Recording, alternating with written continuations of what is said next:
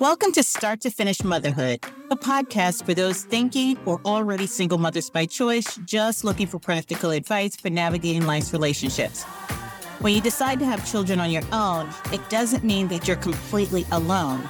I'm Aisha Jenkins, and I'm partnering with you every step of your journey.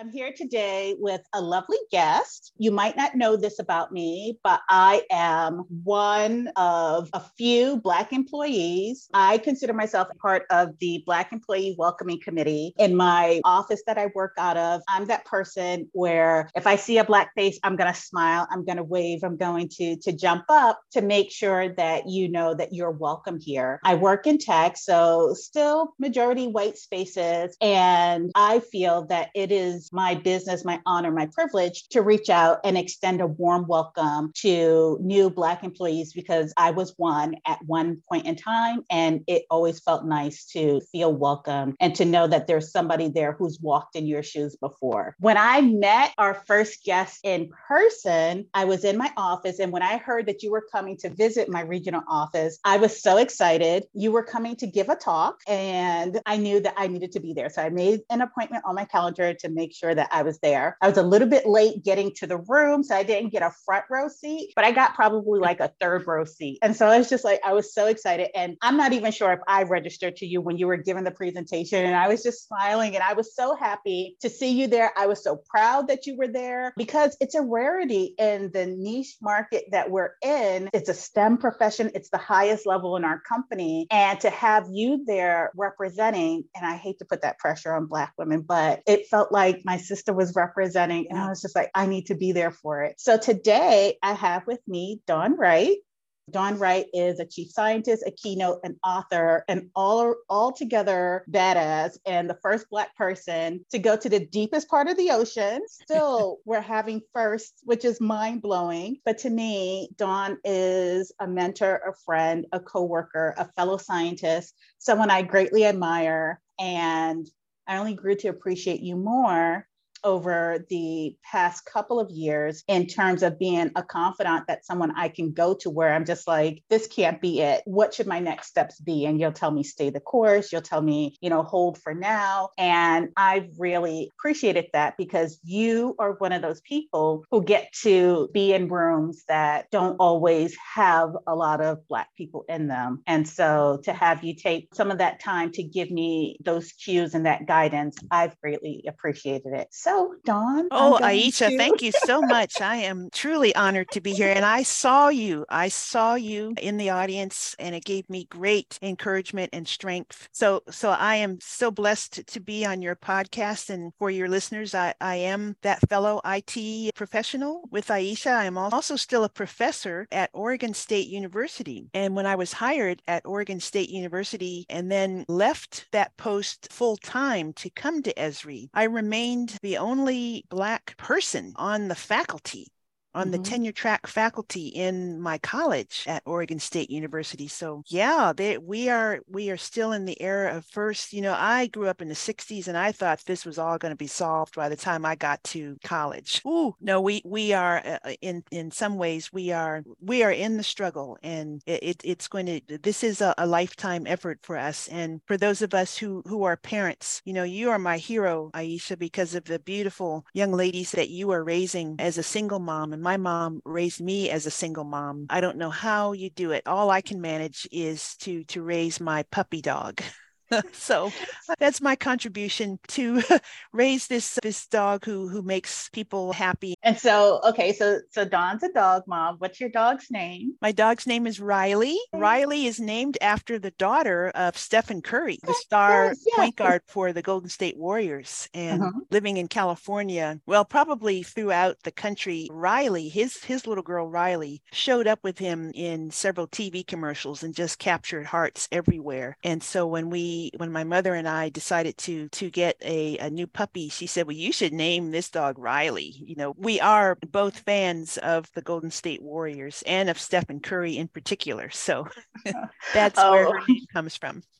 and so we are currently in the process. We're about a year out from getting a family pet. We've decided on a dog. And so I have two girls. My daughter, my oldest, she'll be nine this year, and the youngest will be four in a oh few my. months. And we've decided on a dog as a family pet. Yeah. And right now, my daughter is leaning toward a boxer or a boxer mix. Mm-hmm. Um, and because she Googled and she said, What's a good dog for kids in a family? And she Mhm. came up with boxer. And so, Oh, so we'll see how that pans out. But um, yeah. well, well, Well- I think that's wonderful. My next door neighbors had two boxers mhm, for for quite some time. okay. And were they easy to manage? I have no idea. I, I've always had shelter dogs, Mhm. uh, dogs with with a mix, Yeah. and you don't know what their background is. But this time, we we I, I had for for years had heard about how wonderful golden retrievers are. I mean, Mhm. all dogs are are wonderful, but Mhm. I really wanted to try the golden retriever. Mhm. And their nature is so so loving, and their Riley is happy all the time. She's affectionate.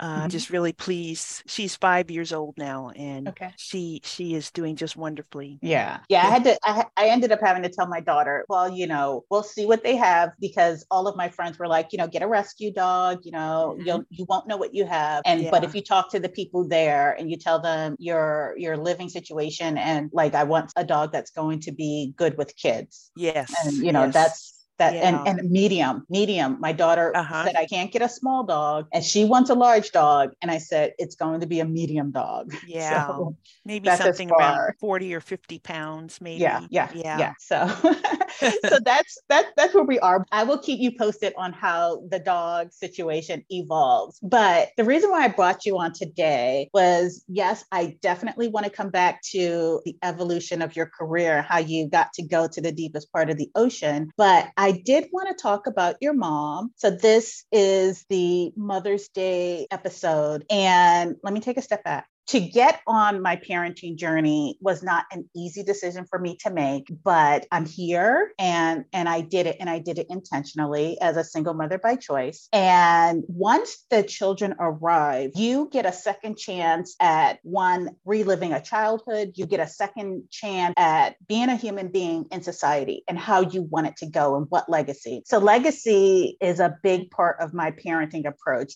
I, I want to raise, you know, wonderful people in the world, but I also want them to look back and say, I had a wonderful upbringing and my mom, you know, these are the things that I really appreciate about my mom. And so when you let us know that your mom passed away and you were having a, a memorial service to listen to you speak about your mom, I was like, now how does one get to be remembered like that? You know, and so I wanted to bring you on and for you, if you could share a little bit about your mom, the way you shared it with us, because it was really touching. Yeah. So if you can kind of start Oh. there and we'll go. Yeah.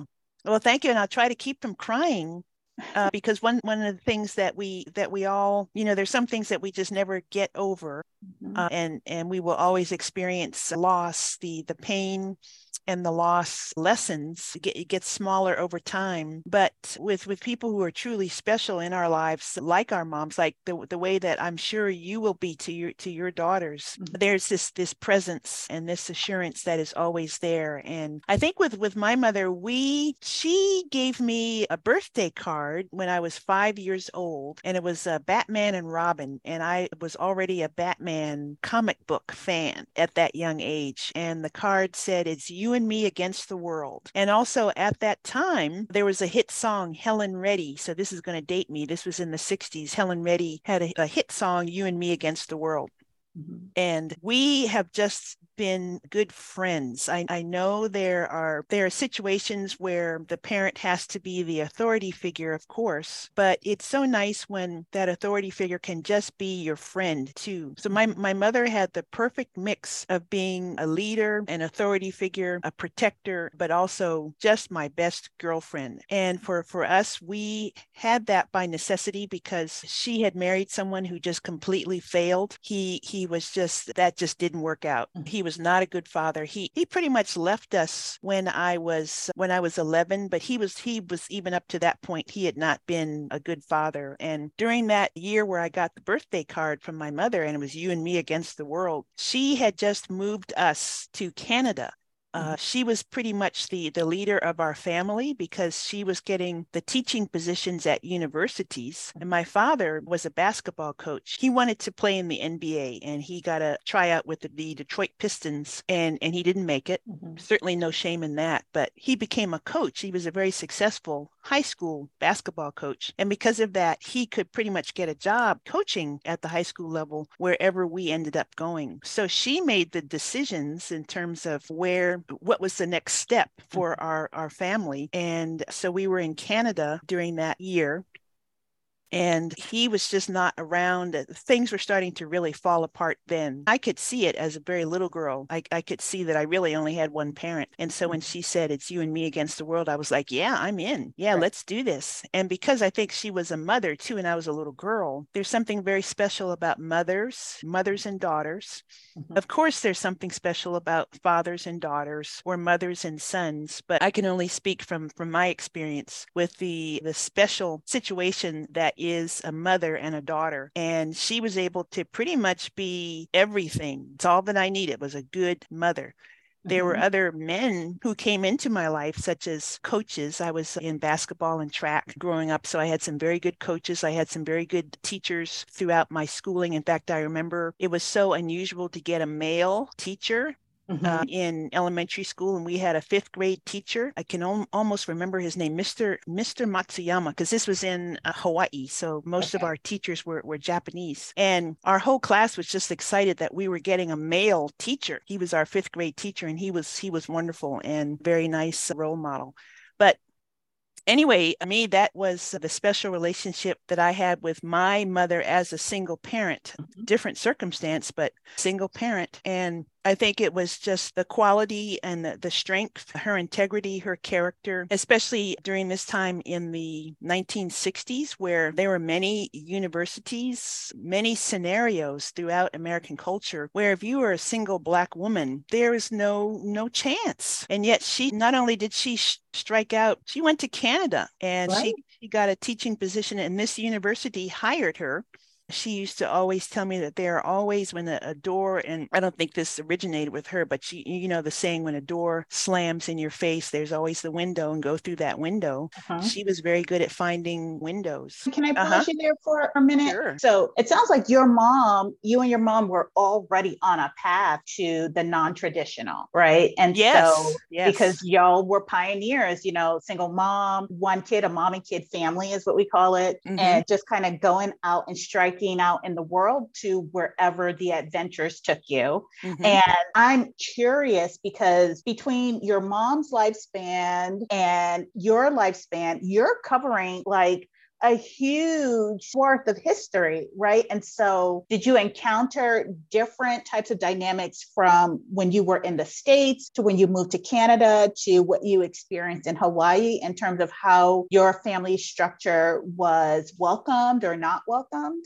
Well, Canada, we were only in Canada for one year. And I remember only good things about Canada.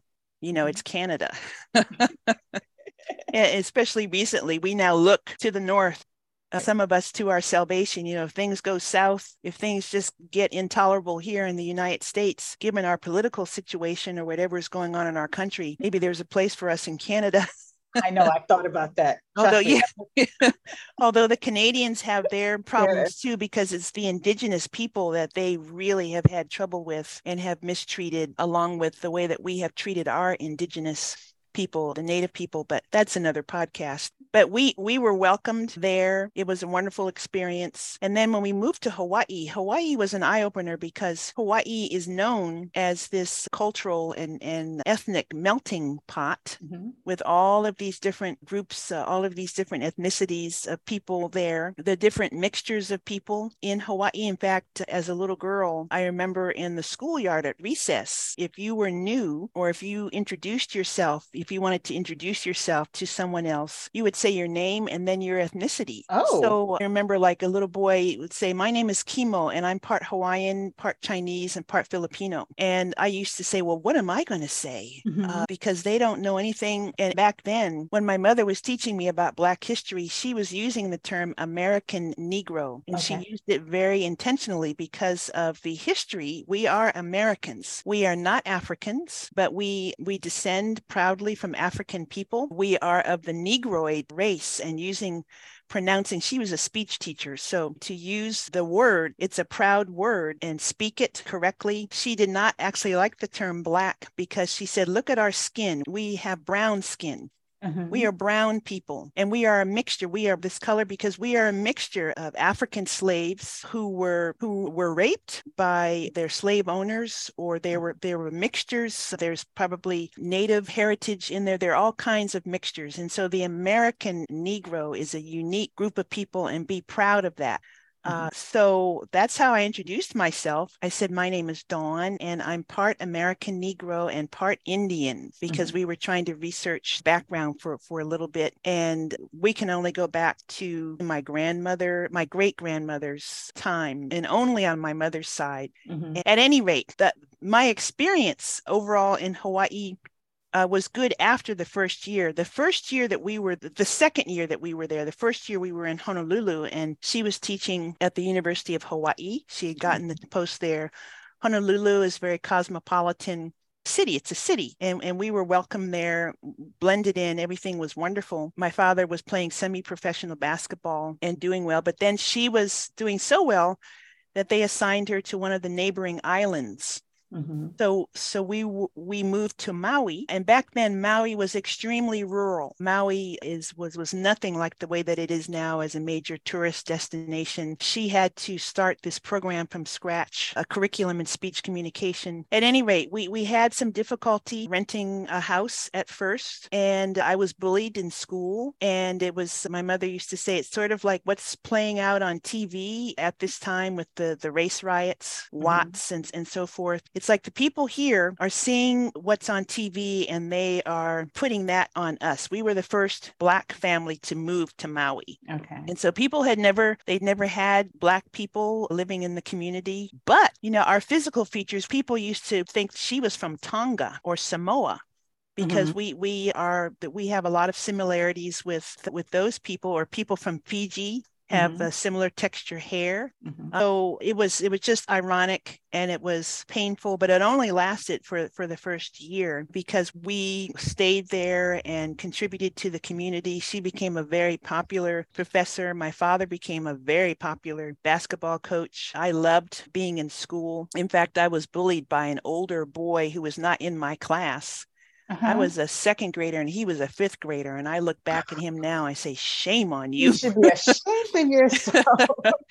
and he actually, I became a track star uh, uh, on the island and I was on track to go to the 1980 Olympics. And I had acquired a, a coach, someone who was coaching me for free and so mm-hmm. I was mm-hmm. well known on the island by the time I got to high school. That guy ended up asking for my autograph. You know, I don't think he remembered. He didn't remember you. He like... was the big bad fifth grader who bullied me as a little second grader.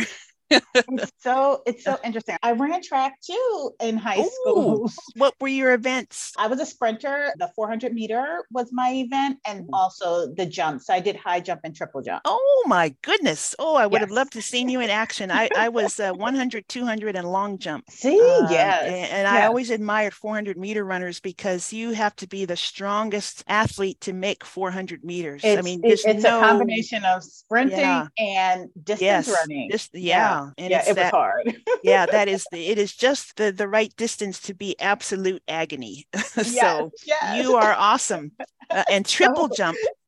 Ooh, you go, girl. Thank you. I have such fond memories of being an athlete, being in on the track team. I still am in contact with many of the members of my track team. Um, oh, um, so it's it's a love. Yeah. Dawn, how did you get develop a love of science? Like how how does a mom raise a kid who loves science? And especially you say your mom was in language and communication. How does that happen? Yes, she was a total liberal arts. She uh-huh. she was a, a, speech major. She she she got a bachelor degree in speech and then mm-hmm. went on to get a language arts master degree, but but still with a speech con- concentration. And she did oral interpretation of literature. So she was totally on the humanities side, but always admiring science. I think science is and the humanities, all of these areas, they can reach all of us. Mm-hmm and so you can be a parent if i were if i had a, a, child who wanted to be a writer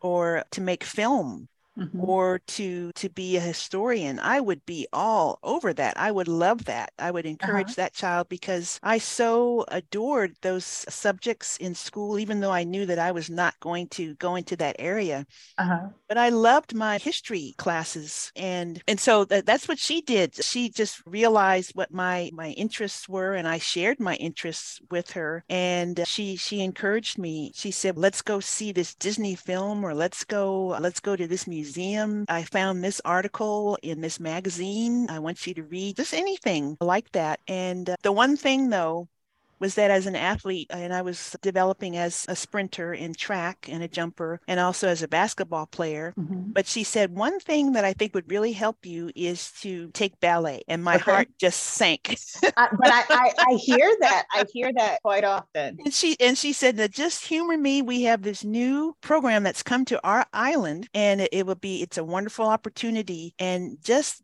give me one year. Just just try it for for one year. Uh, mm-hmm. then I won't I won't press you further, but I just think it would really help you. It, it, will help your your running. It will help your overall poise and your flexibility for for everything else. And she was right. And it turned out that I took ballet for two years. I stuck with it for two years. Mm-hmm.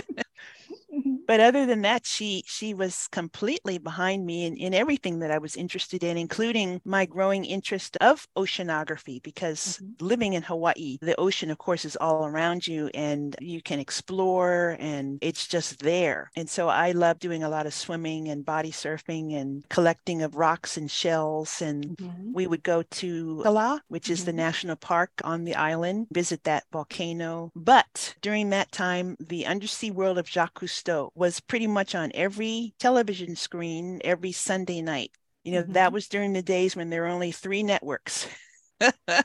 and the whole country was unified in a way it was really nice the whole country was unified we were getting the same news sources Mm-hmm. The same three networks. There was no internet to speak of. There was there were no streaming. There were there, there was not of course nothing the way that it is today. But I was very enthralled with the undersea world of Jacques Cousteau, and I said, well, I want to do that. If there's a way to study the ocean, I would love to do that. So mm-hmm. I'm going to try to find out how it's possible to do that. And over the next few years, I, I that Jacques Cousteau is not a scientist. He was really an underwater photographer and also a conservation activist. And he also invented scuba. Mm-hmm. So, so he was an engineer. And I really did want science. I, I loved science in, in school, along with all the other subjects, but I really loved science. And so that at, at age eight, I said, I want to become an oceanographer. so All right. So funny you say that because when I was doing my undergrad, I was a biology major, chemistry minor. And one of the electives that I took was limnology, study mm-hmm. of benthic ocean environments. Right. And so some of my fondest memories is going out on Lake Erie, Presque Bay on the kayaks. We were gathering water samples to come back and look at the algae and the plankton and all of that stuff under the microscope. So I definitely, I'm a city girl. I'm from New York, New York right originally. Uh-huh. so kind of going that far north for school and being in that type of environment was totally different. But similar to you i think i've always wanted and gravitated toward the sciences just out of curiosity. And funny you mentioned rocks. I'm like i was cringing because i was like that that phase never ends. Like you're an adult. Kids go through a stage where they are rock and stick collectors and yeah. my, my and so you know in my parenting groups, we ask, when will this end? And you're telling me never. no, I've got I've got rocks on my some rock samples on my shelf here. That's uh, well, at least they lessons. start going into your pockets and not mine. Yes. okay, so take us through from eight you knew that you were you had a love for sciences jacques cousteau helped you to further refine that vision for yourself can you tell us how talk a little bit about college but also how did you get to the the deepest part of the ocean oh that's a that's a big arc I know. Now, let me see if I can lessen the lessen the distance. Mm-hmm. Well, geology became a love of mine because I I realized that or I found out by actually sitting in a library, a real library, because m- my mother used to say, when you finish class, walk down the street to the library and wait for me there. Uh, that's a safer place for you to be, and it's a library. And I will mm-hmm. pick you up when you, when I get off work. I will swing by the library, and that's where I will pick you up because I would have to be at the library for an hour or so after school ended. So I couldn't just stay at the school. All the kids are supposed to be picked up right away. So mm-hmm. I would I would walk walk safely a couple of blocks down the street to our local library and I had an hour to kill. So I would go and read books about the ocean and also about going into space. And I would copy words that I liked like atmosphere or mm-hmm. or octopus that mm-hmm. I just thought were cool words. I just copy them down. into my little notebook, mm-hmm. pretending to be a scientist, gathering data. I think that's what I mm-hmm. was doing.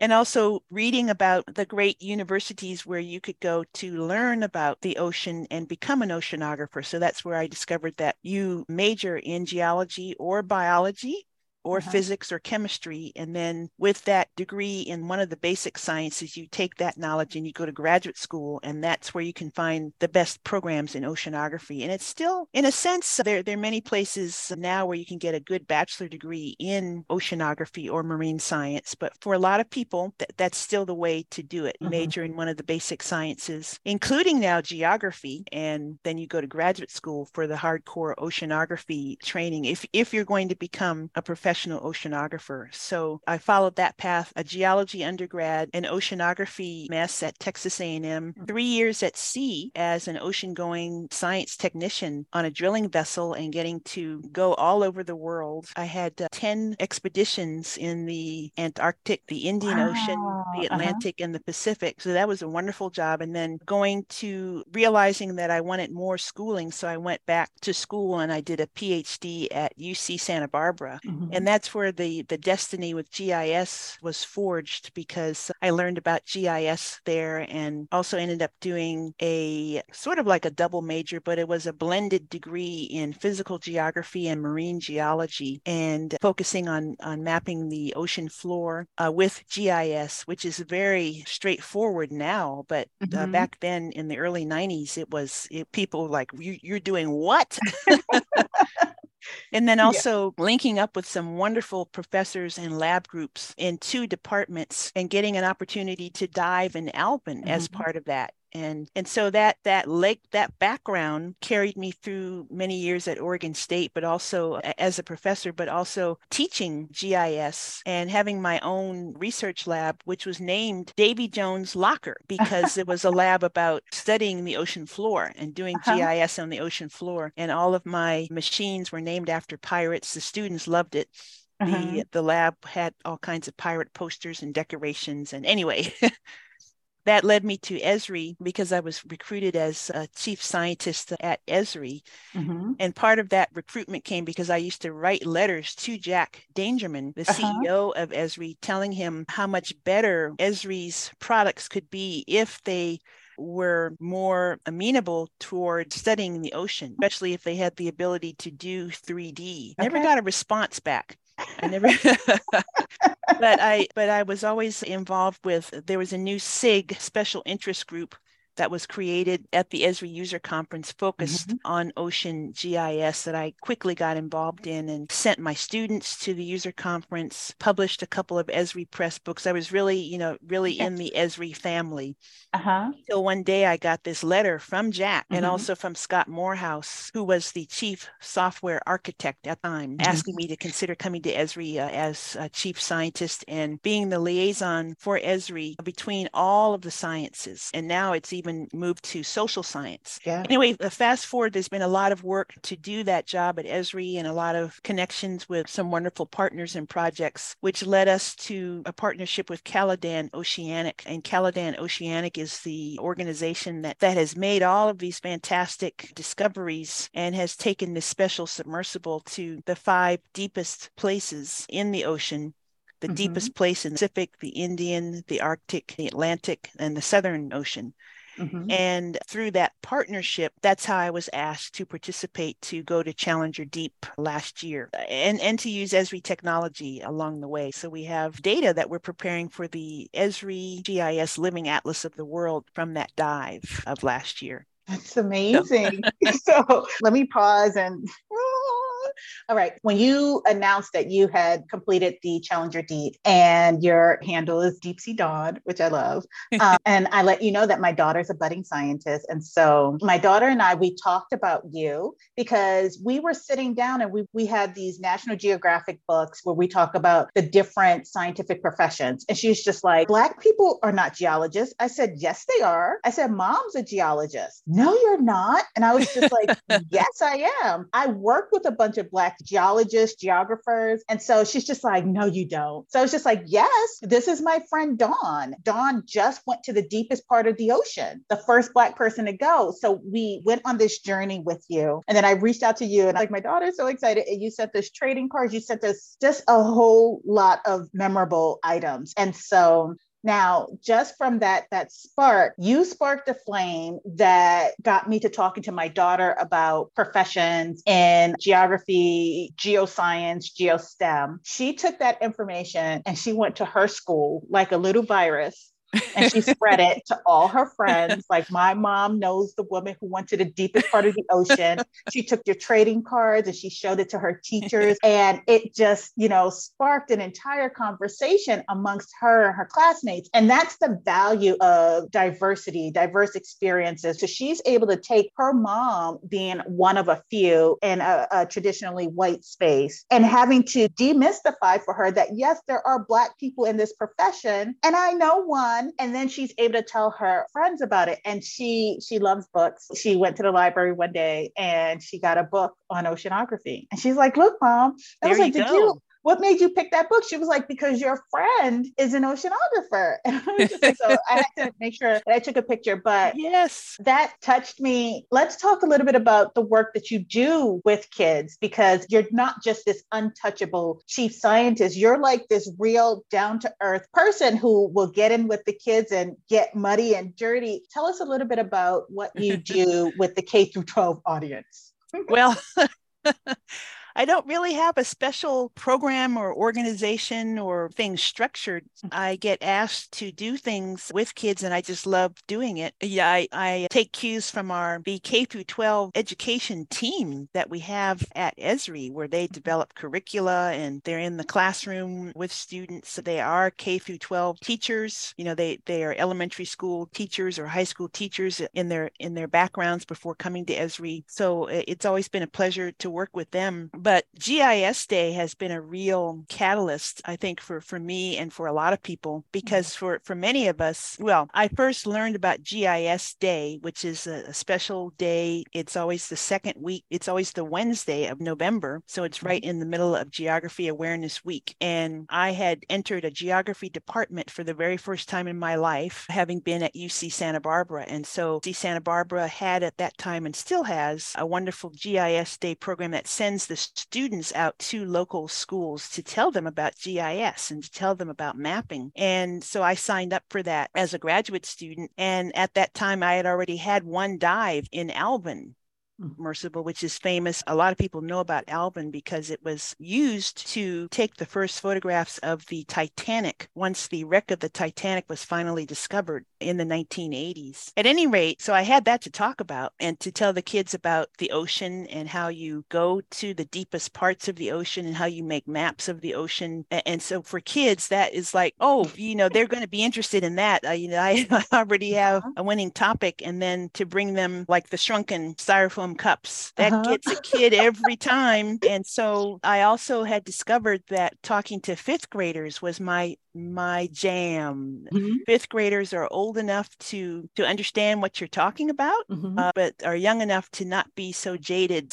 Sometimes high school or middle school audiences can be, but I really have not had a bad experience with any age group. But uh, I seem to be able to communicate the best with fifth graders or mm-hmm. fourth graders, fourth and fifth grade. All right, so, all right. So, I've got a soon to be fourth grader, and she'll eventually be a fifth grader. But Yeah. So so recently with Challenger Deep was a, a, wonderful opportunity because there I had to do so many media interviews and got so many requests and uh, even through some of the articles that were printed in black only or primarily black audience magazines that then I started getting these requests by email can you come to our school mainly can you come to our school and of course uh, you know I don't have a I don't have a program I don't have an agent I don't have the infrastructure around me to do uh-huh. that but I just try to respond wherever wherever I can. Or like when when you sent me the information about your daughter, uh-huh. you know, it's just little opportunities like that. And, you know, send the trading cards and the stickers. And there's one little boy who wrote to me from New Mexico. He's in the National Society for Black Engineers Junior Club. Uh-huh for, uh-huh. for kids on on the weekends and they're they're called justice code which i i love and he said can you pl-?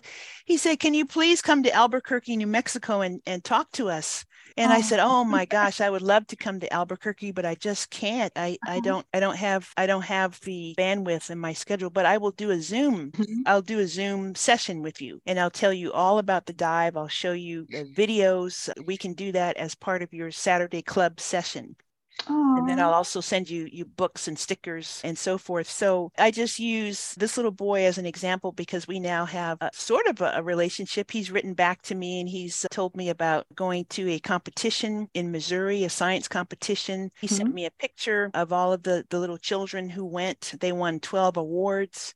Oh, Esri was there uh-huh. Esri had a little career booth there, so he sent a picture. Was all of them in front of the the Esri booth, uh-huh. and uh, you know he has my email address now. He can reach. I've told him he can reach out. There are a couple of little children who I have pen pal relationships with.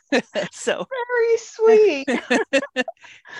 well, Thank you for sharing that. It warms my heart. Last but not least, Dawn, you've been a first. I can't believe we're still in the era of having first for Black people, for Black women, yeah. for African Americans. What advice would you give for someone who finds themselves as a first or as an only and in a space that they weren't expected to be at. How do you how do you handle that? How do you carry that with grace and hold the door open for the next person to come I'm trying to find the Bernice King quote, as in Martin Luther King's mm-hmm, daughter, mm-hmm, and mm-hmm. I follow her on Twitter. And she said that this whole area of equity and getting our society to the place where these firsts are not firsts anymore, and that we don't have to not that not that it's not great to celebrate first, like the first woman doing something or the first American doing something, or during my Challenger Deep expedition, we had the first two human beings go to this place in the ocean. You know, I went to a place in the ocean. I was the 27th person to go to that place. Uh-huh. I just happened to be the first Black person. But then we went to the Yap Trench where no one had ever been before. You mm-hmm. talk about going to the moon. No one had ever been to this deep part of the ocean. So we sent the first humans. At, at some point, of course, we want to not have to catalog this anymore. But what Bernice King was was saying was that we're in this for the long run. Mm-hmm. They went through the civil rights striving and unrest and all of that effort. And it was just one step. And here we are now with Black Lives Matter. I think this is a trans awareness day for trans people. We have a long, there's a long way to go. And this is something that has been hard for me to learn. You know, I'm 62 years old now, and I think I've finally gotten it that we have to realize that this is for the long run. Mm-hmm. You have to be in this for the long game, and you have to be willing to, in some ways, to sacrifice and to lay down your life so that others can use that life as a stepping stone and then they will have to be in the long game. Hopefully, it's not as long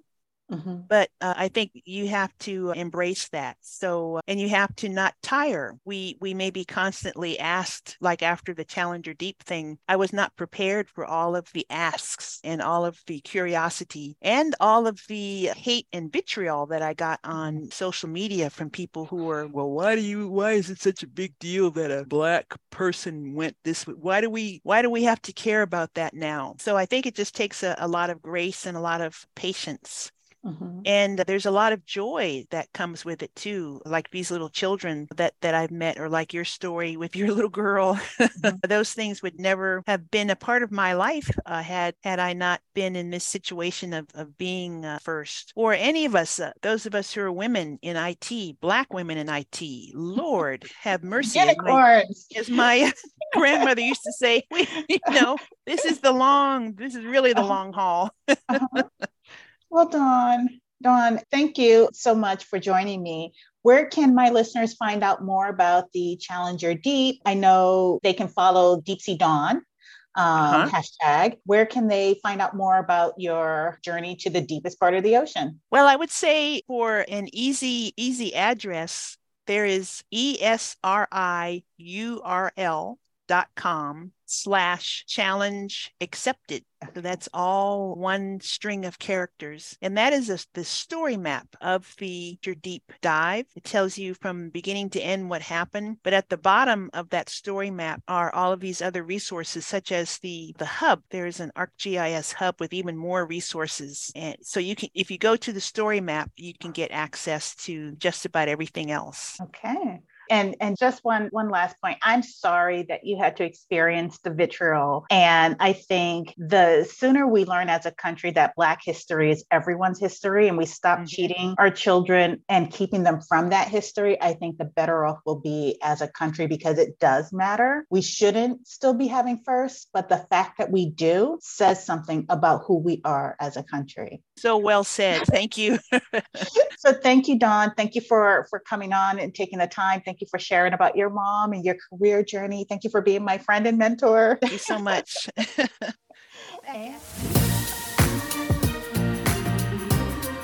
Thanks for listening to Start to Finish Motherhood with Aisha. If you want to keep the conversation going, follow Start to Finish Motherhood on Instagram or email me at aisha at starttofinishmotherhood.com. If you love this episode, please share it with anyone who's thinking of becoming a single mother by choice, anyone who's already parenting as a single mother by choice and just looking for advice on navigating it all, or a friend or family member who's looking to support someone else's single mother by choice journey. Until next time, bye now.